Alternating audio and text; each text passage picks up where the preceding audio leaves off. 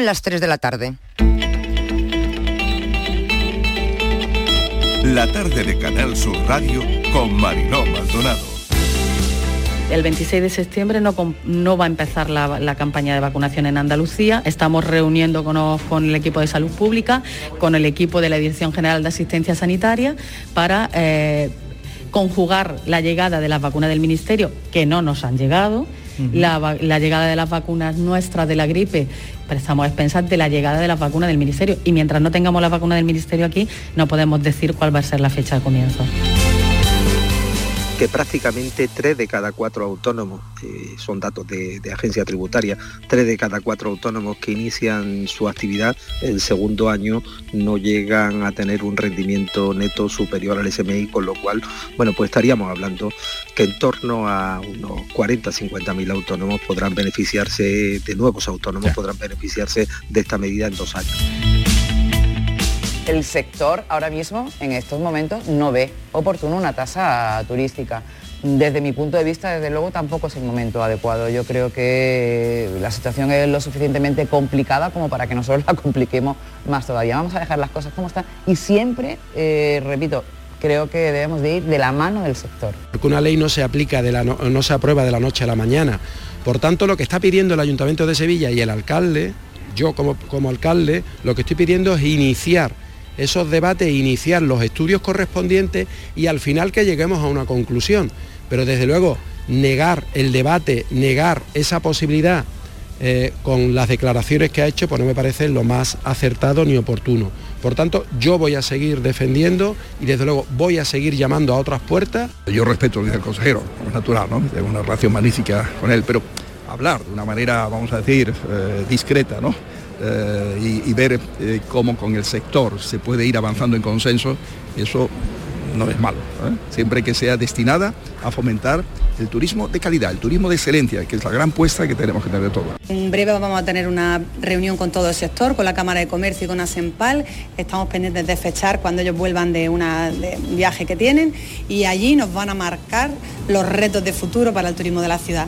Si eso pasa por la tasa turística, vendrá porque ellos no lo han pedido. Nosotros no creemos que con los, o sea, incrementando eh, los, los impuestos se consigan más cosas. Estamos en contra del incremento de la imposición y creemos que al revés, que bajando los impuestos como se consiguen más y por tanto no podemos estar de acuerdo con una nueva tasa impositiva. No es difícil prever que en las próximas semanas pueda colapsar la jurisdicción penal en Sevilla porque desde hace meses no se está abasteciendo de folios a los juzgados de instrucción y de lo penal, cuando antes la periodicidad del suministro era mensual.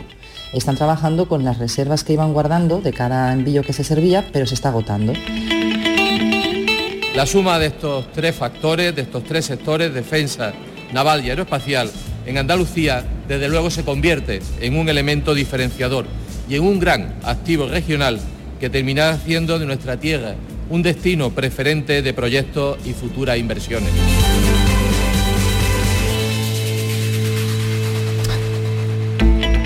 Buenas noticias. Llegan por fin, por fin desde Granada, donde el dispositivo del Infoca ha logrado estabilizar el incendio que ha calcinado 5.000 hectáreas en los Guájares. Muy buenas tardes, ¿qué tal? Sean bienvenidos.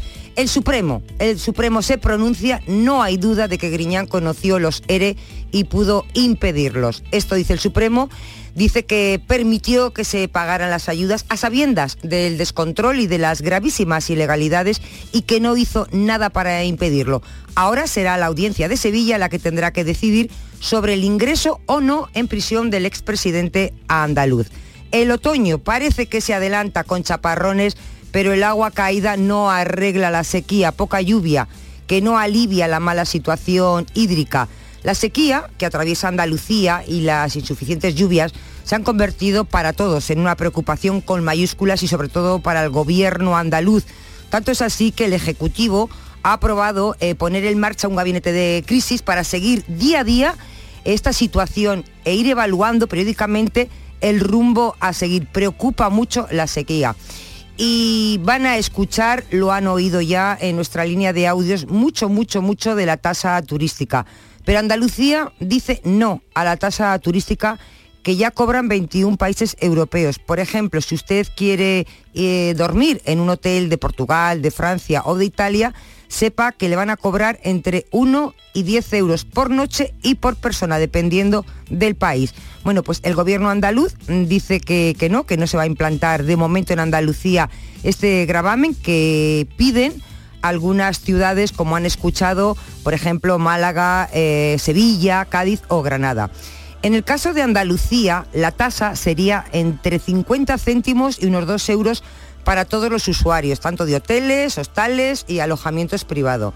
Ahora, dicen desde la Consejería de Turismo, ahora no toca hablar de tasa turística. Y en la misma línea se manifiestan los hosteleros sevillanos que están de acuerdo que este no es el momento para implantar una tasa turística. De eso vamos a hablar en unos minutos. Lo que sí se va a implantar en Andalucía desde el 1 de enero del año que viene, del 2023, es la cuota cero durante dos años para nuevos autónomos que se acojan a la tarifa plana estatal. Ya les digo, a partir del 1 de enero del año que viene contarán con una cuota cero el primer año y el segundo también, pero solamente para aquellos autónomos que no tengan eh, ingresos superiores al salario mínimo interprofesional. Les recordamos que ahora mismo está en 1.000 euros mensuales. Y nos ha llamado mucho la atención esta noticia porque Renfe ya tiene a la venta los primeros billetes mm, para viajar en AVE eh, entre Madrid y Barcelona, los perros, perros de hasta 40 kilos.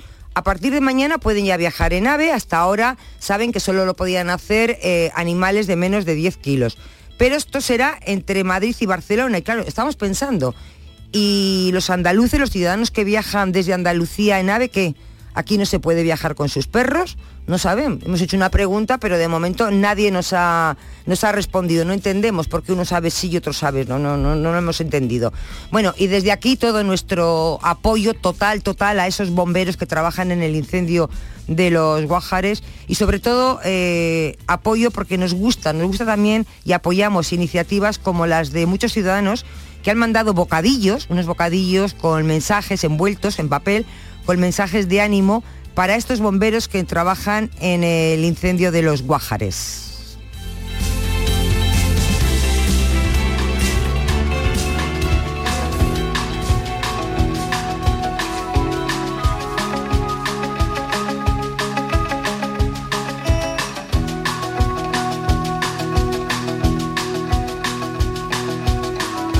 La tarde de Canal Sur Radio con Mariló Maldonado. Hey,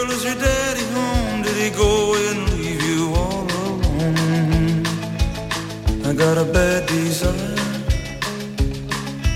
Oh, I'm on fire. Tell me now, baby, is he good to you? And can he do to you the things that I do? Oh, no. I can take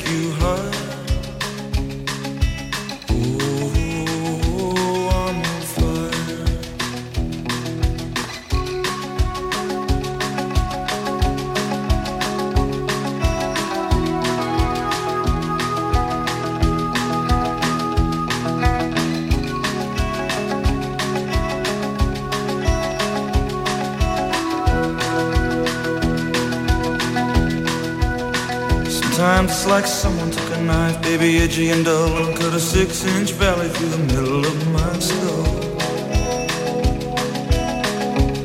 At night I wake up with the sheets soaking wet and a freight train running through the middle of my. Nuestro tema musical de arranque, Bruce Springsteen, se lo dedicamos a los bomberos y a toda esa gente que está siempre trabajando por los demás, porque nos ha gustado muchísimo, se lo decíamos hace un momentito, esa iniciativa, ¿no? Han llegado pues casi 200 bocadillos y en cada uno de ellos venía un mensaje de ánimo para, para, los bomberos, escrito sobre este papel, se podían leer, hemos visto en algunos que ponía gracias, sois unos ángeles. Recordamos que llevan seis días detrás de las llamas, todo incendio deja rastros, uno el peor, la destrucción del fuego, todo lo que el fuego se lleva.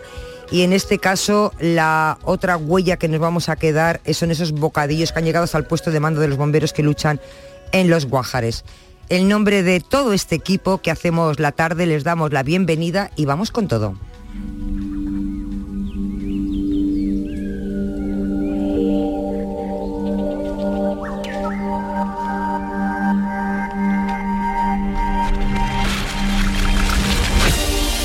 Mañana jueves, el Congreso de los Diputados votará una proposición no de ley conocida como la Ley Sara, que se pretende garantizar la seguridad de los pacientes que se someten a cirugías estéticas. Recordamos a Sara Sánchez Gómez, una joven murciana de 39 años, madre de dos hijos, que el 1 de enero eh, murió en el Hospital Santa Lucía de Cartagena como consecuencia de las secuelas que le causó una lipoescultura practicada por un cirujano cardiovascular sin la especialidad que, tenía que tener, que era la de cirugía plástica reparadora y estética. Así que eh, mañana eh, se va a votar y bueno, es de estas veces que nos vamos a alegrar porque ocurre muy pocas veces, pero mañana todos los grupos parlamentarios del Congreso van a apoyar mayoritariamente esta modificación de la ley. Eh, Patricia Torres nos da más detalles. Buenas tardes, Estíbaliz. Hola, buenas tardes. Aunque se ha bautizado a esa iniciativa como la ley Sara, en realidad la proposición apuesta por la modificación de diversas normas. Así se propone emplazar al Gobierno a que revise el Real Decreto que establece las bases generales sobre autorización de centros, servicios y establecimientos sanitarios, con objeto de fortalecer la garantía de que todas las actividades sanitarias se realizan por profesionales que dispongan de la titulación oficialmente reconocida. También se solicita al Ministerio facilitar a los pacientes información sobre las competencias y técnicas que pueden realizar los especialistas de cirugía plástica, reparadora y estética y otros especialistas médicos. La moción apela asimismo a la lucha contra cualquier intrusismo y pide fijar criterios comunes sobre el control y cumplimiento de la normativa con las comunidades autónomas en el marco del Consejo Interterritorial. La familia de Sara Gómez entró este martes al Congreso de los Diputados muy esperanzada.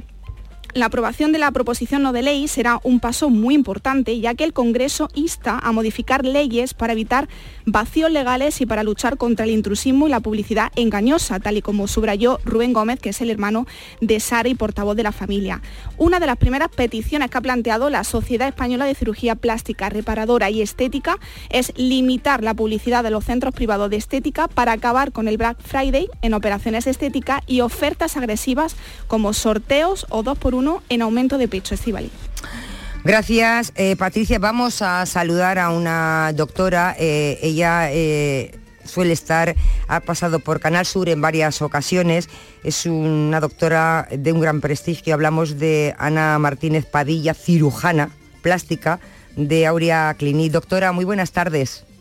Muy buenas tardes, Estivali. Encantada de que nos acompañe unos minutos. Sé que ustedes están siempre con mucho trabajo, pero por fin, doctora, mañana se va a votar a favor de estas modificaciones, que creo que es algo que ustedes estaban pidiendo desde hace muchísimo tiempo, porque todo esto que, estaba, que hemos vivido lo, venían, lo veían venir, ¿verdad? La verdad es que no es la primera vez que ocurre, aunque resulte escalofriante, aunque este caso ha sido mucho más mediático. Sí. Hemos tenido la, la desgraciada suerte de que esto ya ha pasado en otras ocasiones, no pocas. Llevamos años los cirujanos plásticos luchando, sobre todo a través de nuestra, de nuestra sociedad, ¿no? de la Sociedad Española de Cirugía Plástica, Reparadora y Estética, luchando para que no exista ese vacío legal que en España en otros tiempos quizá era suficiente y que permitía a cualquier médico, solo por ser médico, sea cual fuera su especialidad, pues ejercer cualquier parte de la medicina. Es verdad que es de cajón que una persona que, por ejemplo, se dedica a ser, pues no sé, oculista, no se va a dedicar a, a quitar vesícula y a priori era un vacío que parecía que Sí. no tenía por qué llenarse, pero en el momento en que en la estética, ¿no? que es una parte eh, reconocida en nuestro título como especialistas, como cirujanos plásticos, estéticos y reparadores, que además somos muy pocos los que salimos cada año eh, por vía MIR en España para obtener este- esta titulación oficial reconocida en toda Europa, en el momento en que las personas se han decidido a ejercer parcialmente cirugía estética, ¿no? A trabajar en cirugía estética sin ser cirujanos plásticos, pues se están dando ciertas circunstancias que no siempre son recomendables. Claro. Doctora, porque hay que tener muy claro, sobre todo los ciudadanos, que una cosa es la medicina estética y otra cosa es la cirugía estética.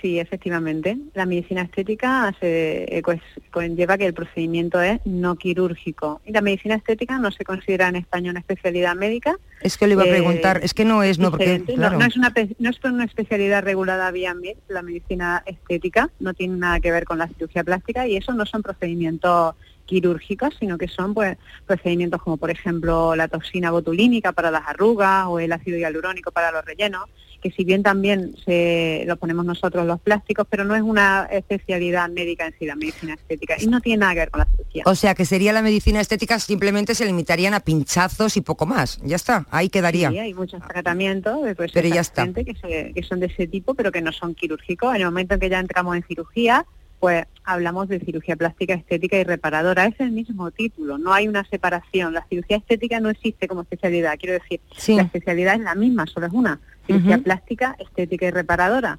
Sin embargo, pues eh, desgraciadamente, como digo, es como si, por ejemplo, los traumatólogos, que su especialidad es especialidad en cirugía ortopédica y traumatología, pues alguien decidiera que es cirujano ortopédico, pero no traumatólogo, solo cirujano ortopédico, es que no Sí. tiene sentido.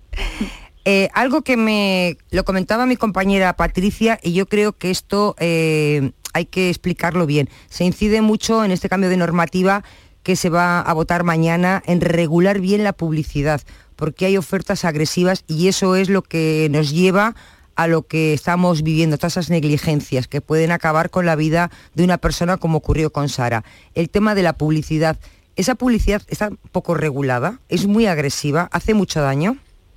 Yo creo que no, no está muy regulada, efectivamente. Eh, De hecho, eh, está prácticamente al mismo nivel de regulación que cualquier otra publicidad cuando no estamos hablando de un producto que se pueda equiparar a otros de los que se tienen en el mercado, porque esto es un producto sanitario, ¿no?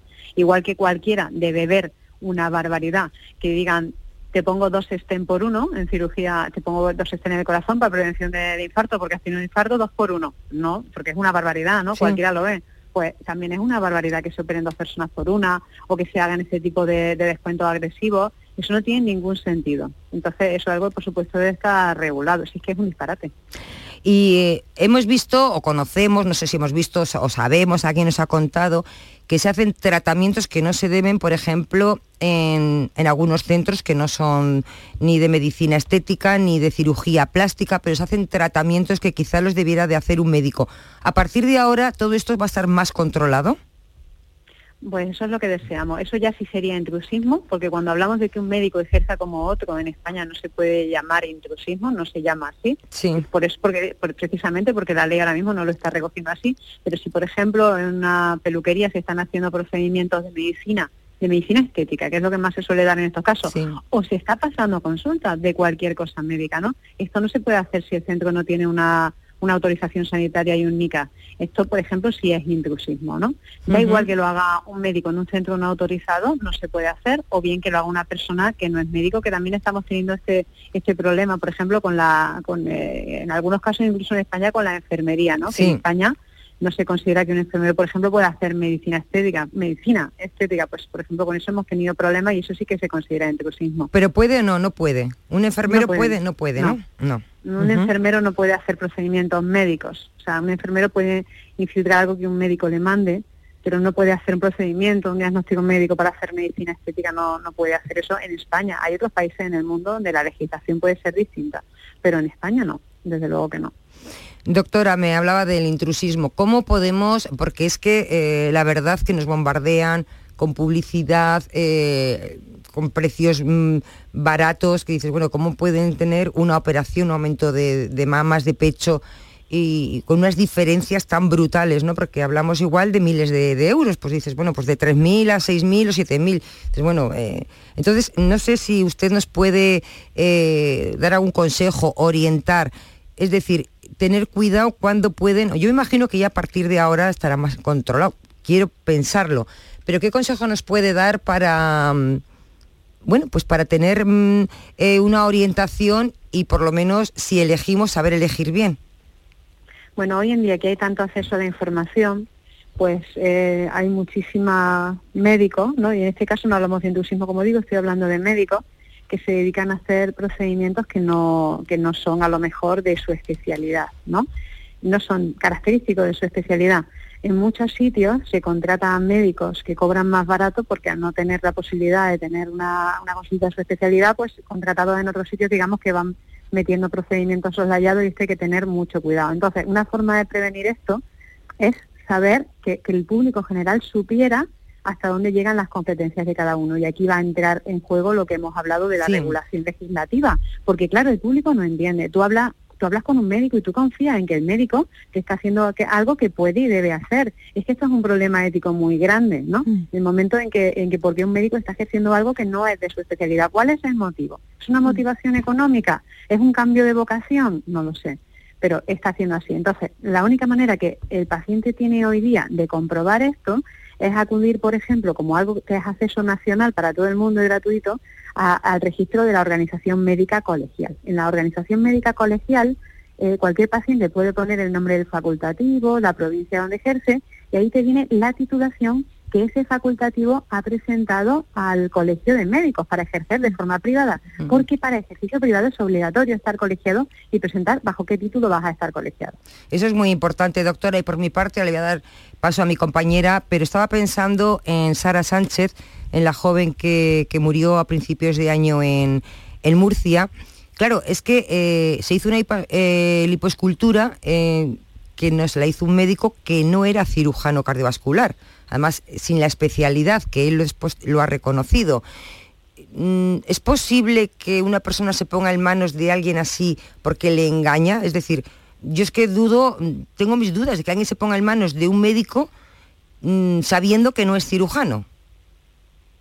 Bueno, eh, un cirujano cardiovascular es un cirujano, lo que no es un cirujano plástico, es un cirujano cardiovascular. Pero no era Yo sé plástico, claro. Sí, no, no, sí. por supuesto que no. Eh, eh, ¿Qué pasa? Da igual cirujano cardiovascular que médico estomatólogo, es- eso da lo mismo, ¿no? Aquí el, el problema ha estado en que en España, a día de hoy, da igual qué médico te haga qué procedimiento médico. O sea, como si yo que soy cirujana plástica me pongo a quitar vesículas. Claro. Es que tenemos un vacío legal muy importante. Entonces ese hombre no creo que, y se, yo supongo que lo harán en juicio y demás, que se consiga en ningún caso demostrar que ha estado fuera de la ley porque seguramente no ha sido así, sino que ha sido una negligencia de otro tipo que es por donde, no, me imagino, ¿no? Que es por donde querrán enfocar el Sí. tema. Mm. Porque es que en España él se va a amparar en que la legislación es esa y nosotros a diario vemos gente, pues yo en Sevilla, por ejemplo, hay gente que opera sin ser cirujano plástico, más de Mm. uno, y más de dos y más de tres. Me Entonces, supongo que le llegarán a usted, ellos- claro, la consulta también. Cosas Pues que no a salen, decía sí, usted, cosas que no son tan veces mediáticas, no. casos. Claro. Exacto, a veces a veces no, nos llegan a todos, pero eh, ¿qué pasa? Que los pacientes que se operan con estas personas, algunos son más baratos y otros no, no todos son más baratos, ¿eh? o sea, no es un tema así, Además, hay gente que se va haciendo todo. Sí, además, doctora, que es lo que creo que le pudo pasar a, en este caso a Sara. Además, eh, la familia sí que ha recalcado que hay muchos profesionales, y usted lo comentaba, ¿no? Sin esa especialidad de, de cirugía plástica, reparadora, reparadora y estética, incluso que se publicitan como cirujanos estéticos o cosméticos con ciertas palabras ambiguas tras los que no hay detrás esa formación oficial y homologada. Y hay un, un- un dato de la Sociedad Española de Cirugía Plástica que ya advierte, eh, Estivali, de que 8 de cada 10 procedimientos estéticos no son realizados por los profesionales adecuados. Por eso esa ley tan necesaria y que ojalá se apruebe Hombre, mañana. 8 de cada 10 es preocupante, doctora. Tenemos pensado nosotros que era incluso más, antes era incluso más porque contábamos que éramos a, a lo mejor más o menos unos, no sé,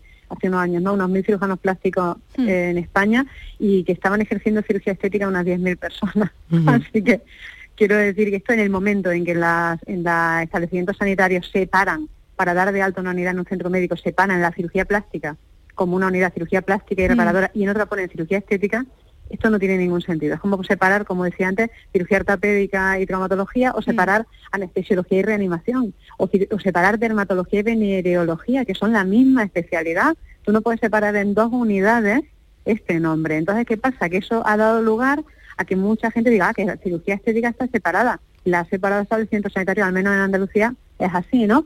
Pues entonces yo voy a presentar un mastercillo, o voy a presentar un cursillo, o voy a presentar nada, porque hay gente que no presenta nada, y voy a decir que yo soy cirujano estético. Y es que en España las titulaciones de especialista tienen un nombre concreto, no se pueden hacer a la virulé y cirujano estético no existe. Es cirujano plástico, estético y reparador. Uno no puede ser cirujano estético como yo no, Claro. no puedo ser especialista eh, en otra cosa, ¿no? Eh, que no sea mi especialidad, eh, porque no es mi nombre.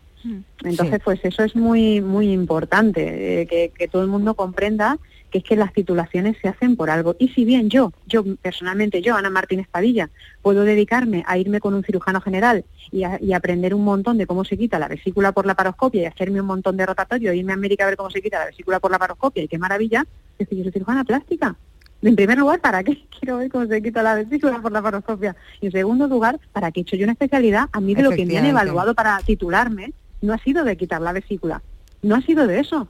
O sea, es que no, yo no tengo una, yo no tengo a nadie que me haya vigilado esa formación. Me han vigilado la formación vía MIR. Lo demás, pues me han dado un cursito y yo estoy aquí a lo mejor, pues hay gente que lamentablemente, y me duele mucho, son compañeros médicos, es muy difícil hacer medicina, a mí me duele mucho hablar así de mis compañeros y que se pueden sentir mal, pero es que tenemos que ser coherentes y tenemos que ser éticos y tenemos que ejercer acuerdo a la formación. Y, y si en España salen 32 o 34, no sé, cirujanos plásticos cada año por vía MIR y no salen más, pues es una especialidad muy difícil de conseguir, pues si una persona no puede coger esta especialidad por nota o no puede acceder a ella o bien ha cambiado de idea y quiere cambiar de especialidad, pues debería repetir el MIR y formarse de forma de forma legal en esta especialidad, porque para eso están las especialidades en España, ¿no? Para que tengamos una formación que nos garantice que el profesional nos va a atender como debe en su campo, en su campo. Así es, para la seguridad y para garantizar la seguridad de los pacientes que se someten a, cirugías plásticas, por el bien de todos ustedes, eh, doctoras, que son cirujanos, cirujanos plásticos, que llevan muchos años pidiendo esto, a ver ya si a partir de mañana todo se regula y hay seguridad para todos. Eh, una vez más, doctora Ana Martínez Padilla, cirujana plástica de Aurea Clinic, muchísimas gracias por dedicarnos estos minutos. Gracias a vosotros y esperemos que esto vaya hacia adelante. Eso esperemos. Un saludo. La tarde de Canal Sur Radio Con Mariló Maldonado. También en nuestra app y en canalsur.es. Ahora es el momento de opositar. Más de un millón de empleados públicos se jubilarán en los próximos 15 años. Aprovecha la mayor oferta de plazas de la historia y hazte funcionario con la Academia Líder en Aprobados. academiajesusayala.com. El paso de opositor a funcionario. Disfrutar de los mejores musicales del mundo es una experiencia. Sentir la adrenalina en parques temáticos llenos de aventura es una experiencia. Perderse por museos de fama internacional es una experiencia. Y todas están en Madrid. Viajes El Corte Inglés te asesora sobre la que más se adapta a ti. Reserva desde solo 15 euros y sin gastos de cancelación, con niños gratis o con grandes descuentos. Consulta condiciones en Viajes El Corte Inglés y vive una experiencia llamada Madrid. El bote de Eurojackpot de la 11 de más de 20 millones de euros del pasado viernes ha tocado en Montblanc, Tarragona. Acaba de nacer otro tataramillonario. ¿A qué esperas? Tú puedes ser el siguiente. Cada martes y viernes por solo 2 euros hay botes de hasta 120 millones. No los dejes escapar. Eurojackpot de la 11. Millonario por los siglos de los siglos. A todos los que jugáis a la 11, bien jugado. Juega responsablemente y solo si eres mayor de edad. Sencilla, Sencilla, rápida, rápida, fácil de manejar. fácil de Así es la nueva app de Canal Sur Radio. Con todos los programas y audios destacados, los podcasts, emisiones en directo. Para que sigas conectado a nuestra programación y a los espacios que más te gustan y sigue. Cuando quieras, donde quieras. Descárgate ya nuestra app. Todo Canal Sur Radio, Radio Andalucía Información, Canal Fiesta, flamencoradio.com y Canal Sur Radio Música para ti. Cuando quieras, donde quieras. Más Andalucía, más Canal Sur Radio. La tarde de Canal Sur Radio con Mariló Maldonado.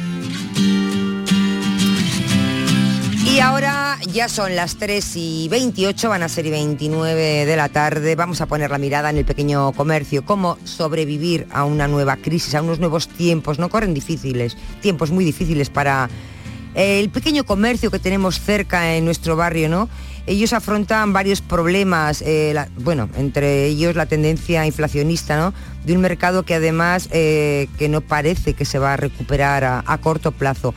Y también estamos viendo que cada día hay más ayuntamientos que empiezan a lanzar campañas de apoyo directo para comprar en el pequeño comercio. ¿Cómo lo hacen? Con bonos de descuento que permiten o van a permitir inyectar algo de dinero a este sector. De momento durante, durante el otoño, ¿no? Voy a poner un ejemplo. En el Ayuntamiento de Sevilla quieren incentivar la compra en el comercio local y han implantado el bono Sevilla. Es un sistema que te van a dar 20 euros, que es como eh, un bono que te van a dar, que, y esto es un bono que tú puedes ir a la tienda de tu barrio, unas tiendas que ahora nos va a contar Patricia qué tipo de tiendas son y te los puedes y te los puedes gastar.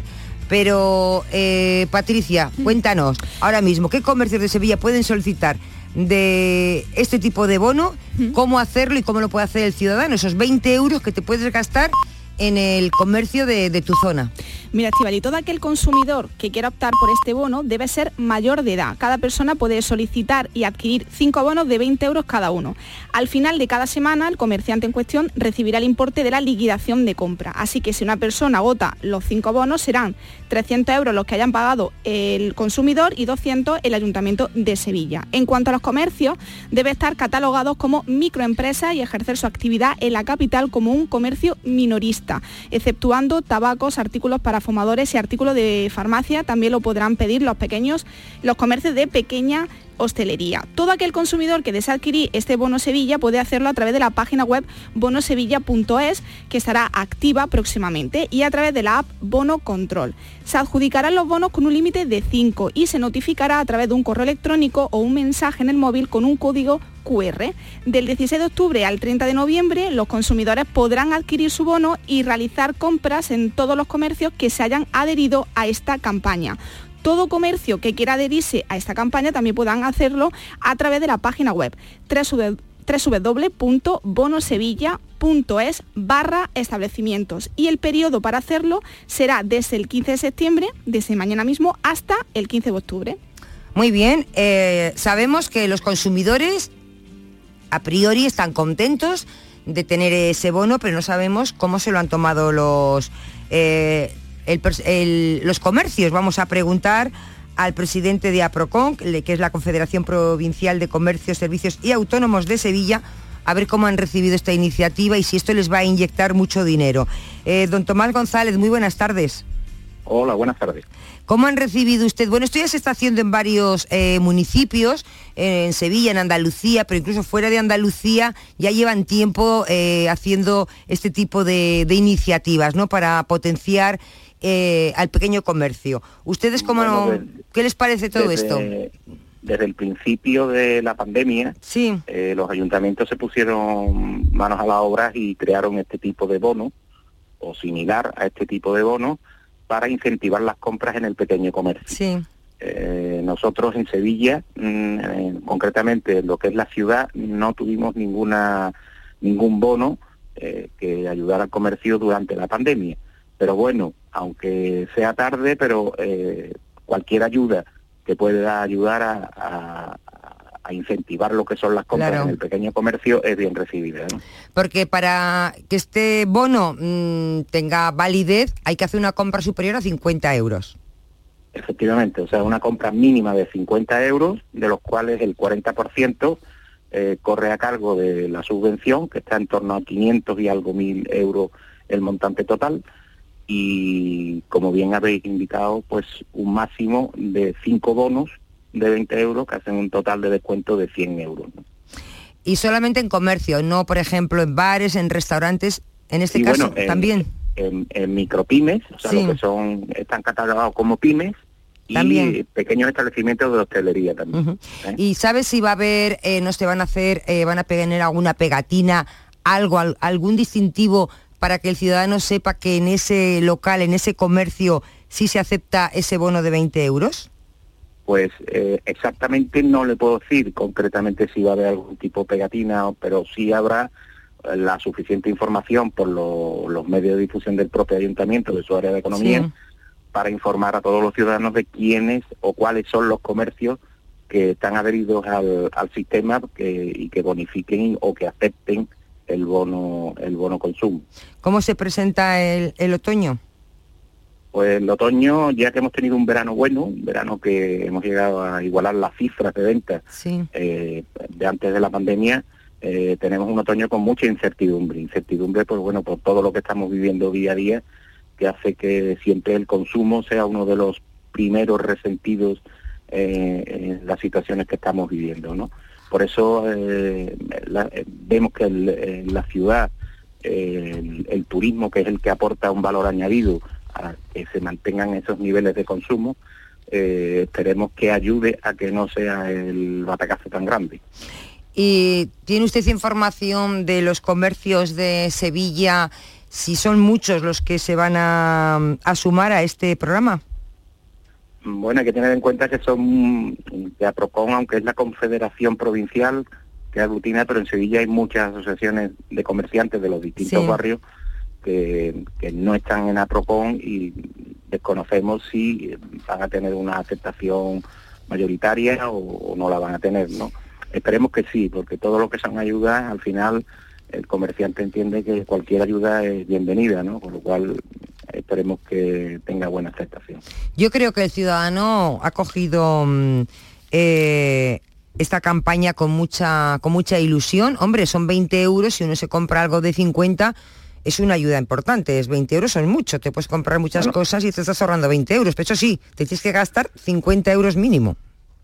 Sí, bueno, son 20 euros que per- te permiten hasta 5 bonos de 20 euros. Claro. En total hace un importe de 100. O sea, para una compra de 300 te van a bonificar 100 euros. Eso le iba a preguntar si se acumulan, o sea, si suman. Por ejemplo, yo puedo hacer una compra pues de 200 euros y puedo poner cuatro bonos, porque son... mm, Imagino que Sí. sí. O sea, Es yo igual. creo que el tope, el tope por, por ciudadano es de 5 bonos y la compra pues puede consumir hasta 5 bonos. ¿no? No, Sí, o sea que son 100 euros realmente lo que te están dando. que si el te- máximo, el máximo por ciudadano son 100 euros, mayores de 18 años, residentes en la ciudad de Sevilla y para consumir en la- los pequeños y medianos comercios. Hombre, pues es, un- es una ayudita, ¿eh? Es una ayudita. Bueno, esperemos... Sí, por eso le digo que aunque viene tarde, pero Bienvenida sea, ¿no? Vienen bienvenida. Bienvenida sea. Tomás González, presidente de APROCON, que es la Confederación Provincial de Comercios, Servicios y Autónomos de Sevilla. Muchísimas gracias y muchísima suerte a partir de, de mañana. Muy bien, siempre gracias a ustedes. Un saludo. Hasta luego. Y la foto del día, eh, Virginia. Hola, ¿qué tal? Buenas tardes. La imagen de hoy es la propuesta por Cristina Kickler, fotoperiodista de la agencia France Press en Andalucía y el sur de Portugal. También ha colaborado con la agencia internacional Associated Press y con publicaciones nacionales como El País, El Diario Vasco o El Periódico de Cataluña. Su trabajo como corresponsal gráfica le permite exportar a todo el mundo la cultura y las tradiciones de Andalucía, la tierra de su padre donde ha vivido desde los 15 años. Ha sido galardonada con el Premio Andalucía de Periodismo en el año 2020 por su fotografía Rocío Chico, traslado de la Virgen del Rocío, realizada para la agencia France Press y publicada en El País. Y ya saben nuestros oyentes que pueden ver la foto del día en nuestras redes sociales, en Facebook La Tarde con Mariló Maldonado y en Twitter arroba La Tarde Mariló. Vanessa Gómez, fotoperiodista sevillana que trabaja para el periódico ABC, es la autora de la foto del día. Pertenece a un trabajo que ha realizado cuyo título es Inicio del curso escolar. En la imagen podemos interpretar dos escenas. En una, dos niños con sus mochilas colgadas sobre sus espaldas corren hacia la puerta de entrada del colegio. Aparentemente, por sus posturas, felices, confiados y entregados. Y en la otra escena, un niño permanece quieto tras la reja principal exterior de entrada al recinto del colegio, observando a los otros dos niños que avanzan hacia sus clases. Este niño, aparentemente, menos confiado y más cauteloso. La fotografía, con estas dos escenas, representa para mí simbólicamente dos formas de sentir y enfrentarse a la vida. El pasado viernes 9 de septiembre, una niña de 10 años se intentó suicidar tras sufrir acoso escolar en un colegio de Zaragoza. Nuestros niños necesitan adultos responsables que les acompañen en el camino de la vida. Adultos que van a imitar. El bullying debe tratarse con máximo respeto y nunca menospreciarlo. Deseo que llegue el día que en el colegio se imparta la que considero la asignatura pendiente y más importante, educación emocional. ¿Cuántas más víctimas tenemos que esperar hasta que nos hagamos cargo? Mientras tanto, el niño de la puerta que permanece inmóvil lleva a su amigo Sonic que le acompaña en su mochila. Sonic quiere ser un héroe. Gracias Vanessa Gómez por tu sensibilidad. Buenas tardes a todos. La imagen de hoy que nos ha traído la fotoperiodista Cristina Clicker. La tarde de Canal Sur Radio con Mariló Maldonado. También en nuestra app y en canalsur.es.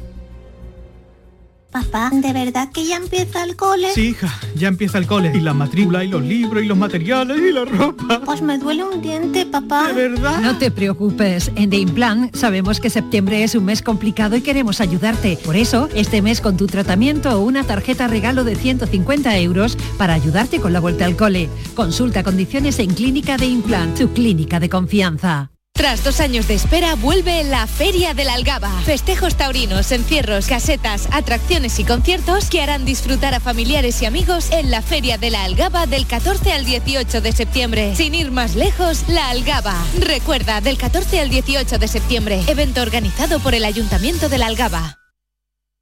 ¿Planeando salir de escapada o de fin de semana? Recuerda, hay otra Sevilla. Asómate a la provincia y disfruta de un turismo seguro en cada uno de sus espacios naturales, pueblos monumentales y alojamientos. Cambia de vistas. ProDetour Turismo de la Provincia, Diputación de Sevilla. Después de un largo paseo, sacas de la mochila una botella de agua. Bebes el último trago y guardas la botella de plástico para después depositarla en el contenedor amarillo para que se convierta en la mochila de alguien, que después... En la economía circular, cuando reciclas, los envases de plástico se convierten en nuevos recursos. Recicla más, mejor, siempre. Lipasan y Ecoembes. A ver, que me pregunta la gente que qué tiene mi programa, el programa del Yuyu, para que funcione tan bien y sea tan genial. Pues simplemente reírse de uno mismo, para poder reírse de todo. Y por supuesto, mucha guasa, una pizca de ternura, cuarto y mitad de ocurrencia y otro tanto de cara dura. La complicidad de Micharo Pérez y sobre todo a vosotros, o sea, a la gente que cada día lo escucha, la gente que nos sigue en redes sociales y que se descarga el programa de la radio a la carta y que sois legión. El programa del Yoyo. De lunes a jueves a las 10 de la noche. Más Andalucía, más Canal Sur Radio. La tarde de Canal Sur Radio con Mariló Maldonado. Estos son nuestros teléfonos 95 1039 105 y 95 1039 16. Y llega el tiempo para la Andalucía Preguntan. Ya saben, hoy es miércoles y nos dedicamos a saber más sobre la correcta convivencia en las comunidades de vecinos, que no siempre es fácil. Y quien mejor lo sabe es nuestro experto administrador de fincas de Rock Administraciones, Rafael del Olmo. Buenas tardes, Rafael. Muy buenas tardes. Y en esta semana de tanto gasto queremos traer propuestas para ahorrar también en las facturas de la comunidad de vecinos. Virginia. Pues así es, Estivalit, miramos por el bolsillo de todos, porque las subidas de precios nos afectan, como decimos, a todo y desde todos los ámbitos y también lo hace en nuestra comunidad de vecinos. Por ejemplo, la factura de la luz que todos usamos en las escaleras, en los pasillos, ascensores, ha crecido notablemente. Un ejemplo, un portal con ascensor que en 2019 podía pagar unos 675 euros, está llegando ahora a los 1.500 un garaje que pagaba unos 5.300 euros a los 11.500. Ahí es nada. Y por eso hoy vamos a dar una serie de ideas para reducir esos gastos. Pero en primer lugar, Rafael, ¿cómo están afrontando las comunidades estas subidas de precios? ¿Están teniendo problemas de liquidez o estás encontrando con estos problemas? Sí, estamos encontrándonos con problemas. Eh, Buenas tardes, lo primero. eh, nos estamos encontrando con problemas. Eh, mm, afortunadamente, como estamos en la comunidad autónoma de Andalucía, lo podemos decir, los problemas mayores se producen allende de nuestras fronteras, es decir, en aquellas comunidades de propietarios que están situadas en regiones en donde realmente la calefacción es un problema grandísimo. Es un problema grandísimo. La calefacción y el agua caliente centralizada, como responsabilidad comunitaria, pues me están afrontando incrementos como los que tú, los que tú acabas de denunciar o incluso mayores. Eh, en Andalucía el problema de la calefacción, pues evidentemente tiene una repercusión menor si obviamos situaciones como las de Granada Sí. y localidades parecidas, que siempre hay que tener en cuenta la multiplicidad de climas y de climas y de, y de geografías de nuestra comunidad autónoma. Pero bueno, es verdad que está siendo un problema enorme, sobre todo el consumo eléctrico, que se está incrementando, tal y como tú acabas de anunciar, y otros, y otros gastos también derivados de la calefacción con gas. Hay comunidades autónomas, perdón, hay comunidades propietarias en nuestra comunidad autónoma que también tienen calefacciones centralizadas con gas. Yo gestiono algunas de ellas y esto está suponiendo un problema muy grande. ¿Cómo se financia esto? Las comunidades de propietarios generalmente no tienen eh, ni, antenas de telefonía de las que percibir eh, rentas de alquiler, ni viviendas de portería que lo han sido, que han sido convertidas en viviendas. Las hay, estoy citando casos en los que hay y en donde hay unos ingresos extraordinarios eh, que pueden ayudar a soportar esta situación, pero lo normal es que no tengan ningún tipo de rendimiento de esta clase, con lo cual la única forma de eh, actualizar sus ingresos es incrementando las cuotas de comunidad, es decir, incrementando sus presupuestos. Quería eh, recordar y ahora seguimos. Los teléfonos por si algún oyente quiere hacerte alguna consulta, que en temas de comunidades hay muchas consultas para preguntar y ahora tiene la oportunidad de hacerlo aquí en Canal Sur con, con Rafael del Olmo. Los teléfonos que pueden dejar su mensaje de voz, o sea, su consulta es el 670 94 30 15 o el 670 940 200. Rafael, continúa. Nada, que eso, que simplemente era el, hecho de que la única forma que tiene una comunidad de propietarios de financiarse, desgraciadamente, es incrementando sus cuotas. Cuando llegamos a las asambleas, que es el único momento procesalmente oportuno para incrementarlas, lógicamente los propietarios nos dicen, pero es que yo tengo más gastos, es que a mí no me han subido el sueldo, es que mi pensión es ínfima, es que... Pero la comunidad de propietarios tiene que seguir nutriéndose de recursos económicos suficientes para mantener la electricidad de la el funcionamiento del portero electrónico, el movimiento del ascensor, en aquellos casos en donde hay aire acondicionado o calefacción centralizada, esos servicios, en aquellas en las que todavía hay un portero o una empresa de mantenimiento, da exactamente igual, pues también hay que seguir pagándole y hay que ser conscientes de que la única forma de nutrir económicamente a la comunidad es incrementando las cuotas o reduciendo los gastos, que bastante aquilatado después de la crisis del 2008 ya los hemos aquilatado bastante. ¿eh? Ya, pero ¿cómo se puede ahorrar gastos de ese tipo de luz, por ejemplo, para ahorrar en la factura de la de una comunidad? Hombre, Porque está lo, justito, ¿no? Y luego, otra consulta, ya te hago dos y ya eh, contestas. Eh, las comunidades, mm, los contratos que tienen con las empresas de luz, ¿son como de particulares o son como de empresas? ¿Qué tipo de contratos tienen? Bueno, tienen contratos si lo que te refieres a que tienen una duración determinada y si no, si hay una penalización, así se recibe anteriormente, o una pues bonificación, que lo que los hay igual. ¿eh? O sea, nosotros los profesionales estamos trabajando con, con empresas o con brokers que también gestionan, están pendientes de cuáles son las mejores ofertas eléctricas de suministro eléctrico, comercializadoras, que van cambiando conforme pasan eh, los meses y conforme van pasando los años, e intentamos también que esas eh, empresas nos oferten para las comunidades de propietarios los mejores precios. Al ser un mercado libre, eh, hay, hay, situaciones en las que determinadas em, comercializadoras ofrecen mejores condiciones para las comunidades de propietarios que otras. Lógicamente es una buena forma también de intentar ahorrar.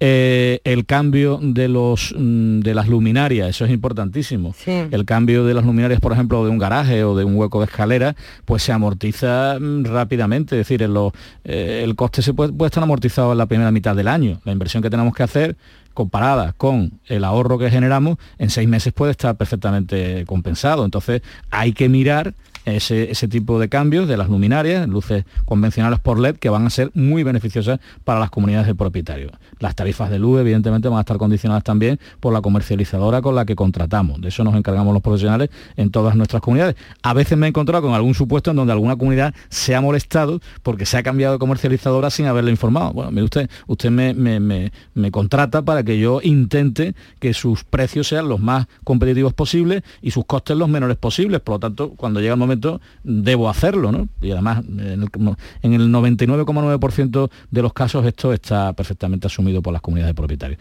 Porque las administradores de finca no solamente se dedica a cobrar un recibo, tiene un servicio cada vez más multidisciplinar que exige un mayor nivel de conocimiento y una mayor prestación de servicio, entre ellos este del que estoy refiriéndome. Em, el gasóleo en aquellas comunidades también que tienen gasóleo, que también hay algunas comunidades que alimentan su sistema de calefacción con gasóleo, por ejemplo, pues también hay que ver cuáles son las ofertas que cada empresa nos hace para las comunidades de propietarios, conforme aumenta, esto también es importante destacarlo, sobre todo en aquellos compañeros que gestionan comunidades en el norte de España, a mayor volumen de compra, como pasa siempre, se produce un precio más reducido. Interesa también tener en cuenta cuál es la empresa de administración de fincas que tiene un mayor volumen de compras en este sentido para también saber que nos puede costar más barato el gasóleo por este motivo.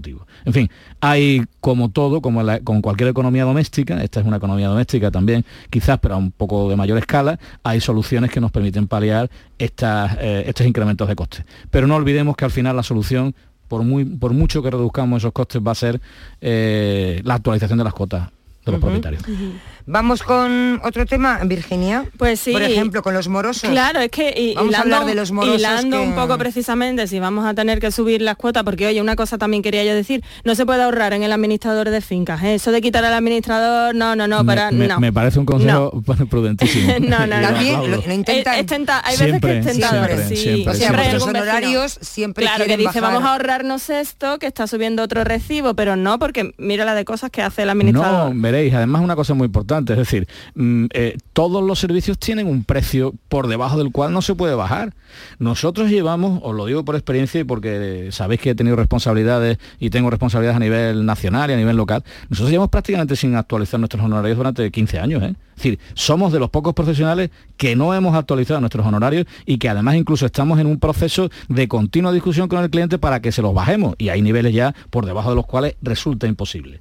Eh, si usted quiere un buen servicio, sea del orden que sea, sea del gremio que sea, sea del profesional que sea, usted no puede aspirar a que el coste de dicho servicio sea cero evidentemente, porque esa, esa es la tendencia, ¿no? Eh, que, el coste sea cero. No, mire usted, mis servicios tienen un coste, evidentemente. Y además, si se trata de profesionales con experiencia, con cualificación y con formación, mayor coste. Claro. Y colegiados, colegiados. Claro, Y colegiados. una consulta, ya, esta es una curiosidad. ¿Y tenéis eh, que estar 24 horas disponibles? No, no, evidentemente que no. porque Pero sí se- en contacto a través Sí, de algún correo o algo, ¿no? Vamos a ver, el, el profesional, hoy en día, hay una, yo creo que tú eh, dices esto, digamos que auspiciada por lo que dice la ley de propiedad horizontal, que dice que tenemos que velar por el buen estado de la- del edificio. Claro, velar es un término tan amplio y tan abstracto que parece que No, te lo digo porque yo alguna vez ha habido algún problema en la comunidad, sí, igual un domingo a cualquier hora, y, que llames al, al administrador. Yo siempre pienso, digo, pero si es domingo, son las 10 de la noche o las 11. Claro. Entonces yo he pensado, me he acordado ahora, digo, tenéis que estar disponible 24 horas, porque igual para cualquier cosa, a veces, hombre, a veces puede ser más grave o, o no, digo, pero ¿y, y el administrador qué hace? Si la puerta del garaje no se cierra, este hombre qué va a hacer al horario de la noche? Bueno, eh, digo que esa, esa impresión o esa necesidad viene apoyada por un artículo de propiedad horizontal que permitiría una ampliación tan amplia como la literalidad de lo que tú estás diciendo. Pero hoy en día, afortunadamente, los sistemas informáticos, los call centers, los servicios de emergencia, los cantidad de recursos que permiten que una comunidad esté atendida efectivamente a las 24 horas del día. Es decir, cuando contratamos con un administrador de fincas, normalmente estamos contratando con una empresa, no con una persona física, que es también el otro gran, la gran obsesión. Yo quiero hablar con el administrador. No, mire usted, usted hablará con el administrador cuando sea necesario, pero para eso se rodea de un equipo de personas, se rodea de un equipo de empresas y se, re- se rodea de una serie de recursos para poder eh, atender a las comunidades de propietarios pues las 24 horas del día y los 365 días del año, que no requieren la presencia eh, personal e inmediata del administrador. Esto hay que entenderlo porque también salimos de unos esquemas muy antiguos ¿eh? Claro, claro. Y, y hay que contemplar que hoy en día nadie brinda sus servicios 24 horas, pero sí que posibilita que las comunidades o quien quiera que sea estén atendido- atendidas 24 horas.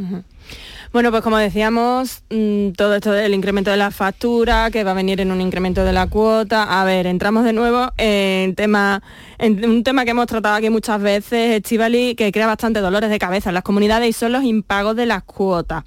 Me parece, y ahora nos dirá Rafael, que la existencia de morosos en las comunidades es mucho más habitual de lo que nos creemos. Pero queremos saber, Rafael, ¿prescriben estas deudas? ¿Pueden acabar escaqueándose estas personas de pagar? Bueno, vamos a ver. Escaquearse puede producirse. ¿eh? Como diría, como era aquel personaje de la guerra de la ciega, hablaba al revés. Bueno, sí. pues igual. ¿eh? Escaquearse puede producirse. Pero bueno, hay medios para evitar que eso ocurra. ¿eh? En primer lugar, las deudas de comunidad ya está claro, ¿eh? tras una modificación de la ley de enjuiciamiento civil y de diferentes pronunciamientos, pronunciamientos judiciales, el, el- el plazo antes era de 15 años. Hoy por hoy es de 5 años. ¿eh? Hay que tenerlo claro una deuda que se ha generado en el año, estamos en el 2022, Sí. ¿no? Bueno, pues una deuda que se ha generado en el 2017 ya está a punto de prescribir.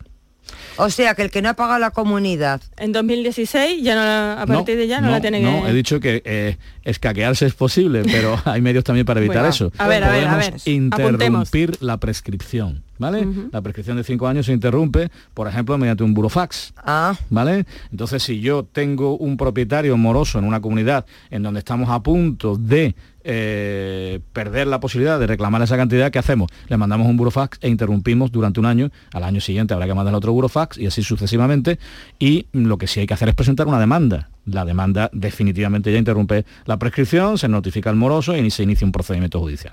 Pero yo, por supuesto, aconsejo no llegar a ese límite temporal ¿eh? de los cuatro años 364 días. ¿eh? Hay que hacer las cosas antes, hay que hacerlas bien. Ya hemos explicado muchas veces que la reclamación de cantidad a un propietario moroso requiere la convocatoria de una junta, la aprobación de la deuda, la delegación en el presidente del otorgamiento del correspondiente poder general, general, para pleitos, Dios, lo digo 50 veces al día y ahora no me salía, eh, el, correspondiente poder general para pleitos designando abogado y procurador y luego la presentación de una demanda y, que, autorizar al, presidente y al, y al, abogado para que inicie el procedimiento. Dice un oyente, pregunta, que si no están pagadas las cuotas de la comunidad, si puede vender la vivienda o no. Sí, la puede vender, por supuesto. Lo que pasa es que la ley establece el derecho que tiene el comprador a pedir un certificado al secretario para eh, que en ese certificado se ponga de manifiesto cuál es el estado de deuda. Entonces, si yo compro el piso al señor A, eh, le pido, perdón, le pido al, vendedor que le pida al secretario, el que lo tiene que pedir es el vendedor, porque es el que está legitimado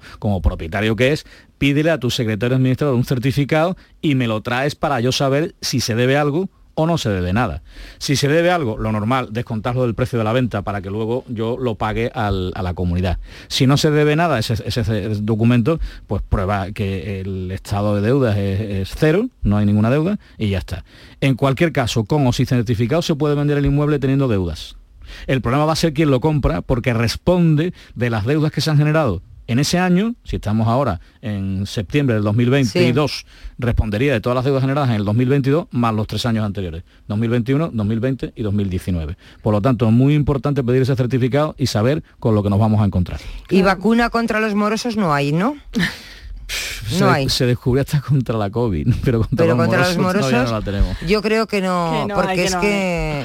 Porque estos procesos son muy largos, una vez que llegan al juzgado, llegan, suelen llegar a buen puerto, ¿no? Suelen estar claros. Vamos a ver, claros son porque aquí solamente Además los morosos saben muchas, saben mucho de leyes, ¿eh? se las saben todas. Sí, sí, sí, Pero veréis, yo por ejemplo he tenido una gratísima experiencia. Eh, aprobamos una deuda en un acta eh, de una comunidad y mm, ayer pusimos en el como le, hemos mandado un burofax porque hay que notificar la deuda, que antes no lo había dicho, hay que notificarle fehacientemente la deuda al moroso. Bueno, pues se le mandó un, burofax y no contestó. Y lo que ¿qué es lo que hemos hecho? Pues lo que establece la ley, poner en el tablón de anuncios la certificación durante tres días y nos hemos encontrado con la gratísima experiencia de que al ver en el talón de anuncios su nombre, es una persona con, con, fin, con limitaciones y tal, y, ha sido su, encargada, su tutora, no sé, una persona relacionada con él, la que nos ha llamado y nos ha dicho, lo pagamos ahora mismo. Por lo tanto, el procedimiento, ¿cuánto ha durado? Pues ha durado dos días, pero bueno, no es el caso habitual. Mm. ¿eh? Un procedimiento de este tipo no suele generar oposición por parte del moroso, porque sabe que tiene que pagar y que si se opone va a gastar más dinero inútilmente, y son procedimientos que pueden terminar mm, pronto pero hay circunstancias que otro día si queréis las comentamos eh, que pueden efectivamente obstaculizar y retrasar estos procedimientos de reclamación. Pues eso lo vamos a apuntar, Virginia, porque lo vamos a llevar otro día. Perfecto. Que quería hablar yo de, Serrat, que yo sé que has estado con él. Oye, por cierto, eh, leí que en el concierto de Sevilla, al que tú, en el que tú estuviste, que le respondió una persona del público y le dijo que no, que no me voy, que no me jubilo. Eso fue así. Bueno, yo creo que fue una broma de él. él, dijo, yo no me jubilo, yo no me jubilo. Yo como dijo, eh, utilizó otra palabra similar, eh, pero que quitaba la rotundidad del verbo jubilar. Eh, dijo algo así como que él se retiraba, no recuerdo la palabra. No, yo no, yo no me jubilo, yo me retiro, algo así fue, ¿verdad? fue un concierto apoteósico, fue una cosa hermosísima. Es que está haciendo unos conciertos maravillosos. Yo me harté de llorar. No me lo puedo creer. Yo me harté de llorar. Tú eres sensible. Penélope, yo soy muy sensible. Ay, pues no te, no te hacía Sí, porque tengo pinta de bruto, pero en realidad... No, hombre, tampoco. No te quería decir eso, pero te veía Sí, pero has dicho sí, te he pillado, ¿eh? No, no, no, no, no. bueno, ¿qué quieres regalarnos para cerrar pues el programa? Esta canción que me inspiró para el día siguiente, que con esta tensión de profesión que yo tengo y con los problemas que todos tenemos, fue tan hermoso escuchar esto en directo de que me diera una oportunidad, que hoy podía ser un gran día, y me lo mm, predico y me lo aplico todos los días cuanto peor estoy. Yo también, Se lo ¿eh? debo cerrar. Yo, también. Me quedo también, voy a hacer el mismo ejercicio que, Rafael del Olmo. Eh, Rafael del Olmo, administrador de fincas de Rock Administraciones, muchísimas gracias. La empresa más rockera del sector. Es, por eso. Rock, and roll. Quédense con este nombre, Rock Administraciones. ¿eh? Ahí está Rafael del Olmo, para lo que ustedes quieren. Él siempre a su servicio. Siempre. Rafael, que gracias, nos encontramos el próximo miércoles. Muchísimas gracias. Y nada mejor, en mejor compañía, les dejamos con Serrat. Raffman y su música. y no dosifiques los placeres si puedes derrocharlos. Si la rutina te aplasta, dile que ya basta de mediocridad. Hoy puede ser un gran día, date una oportunidad.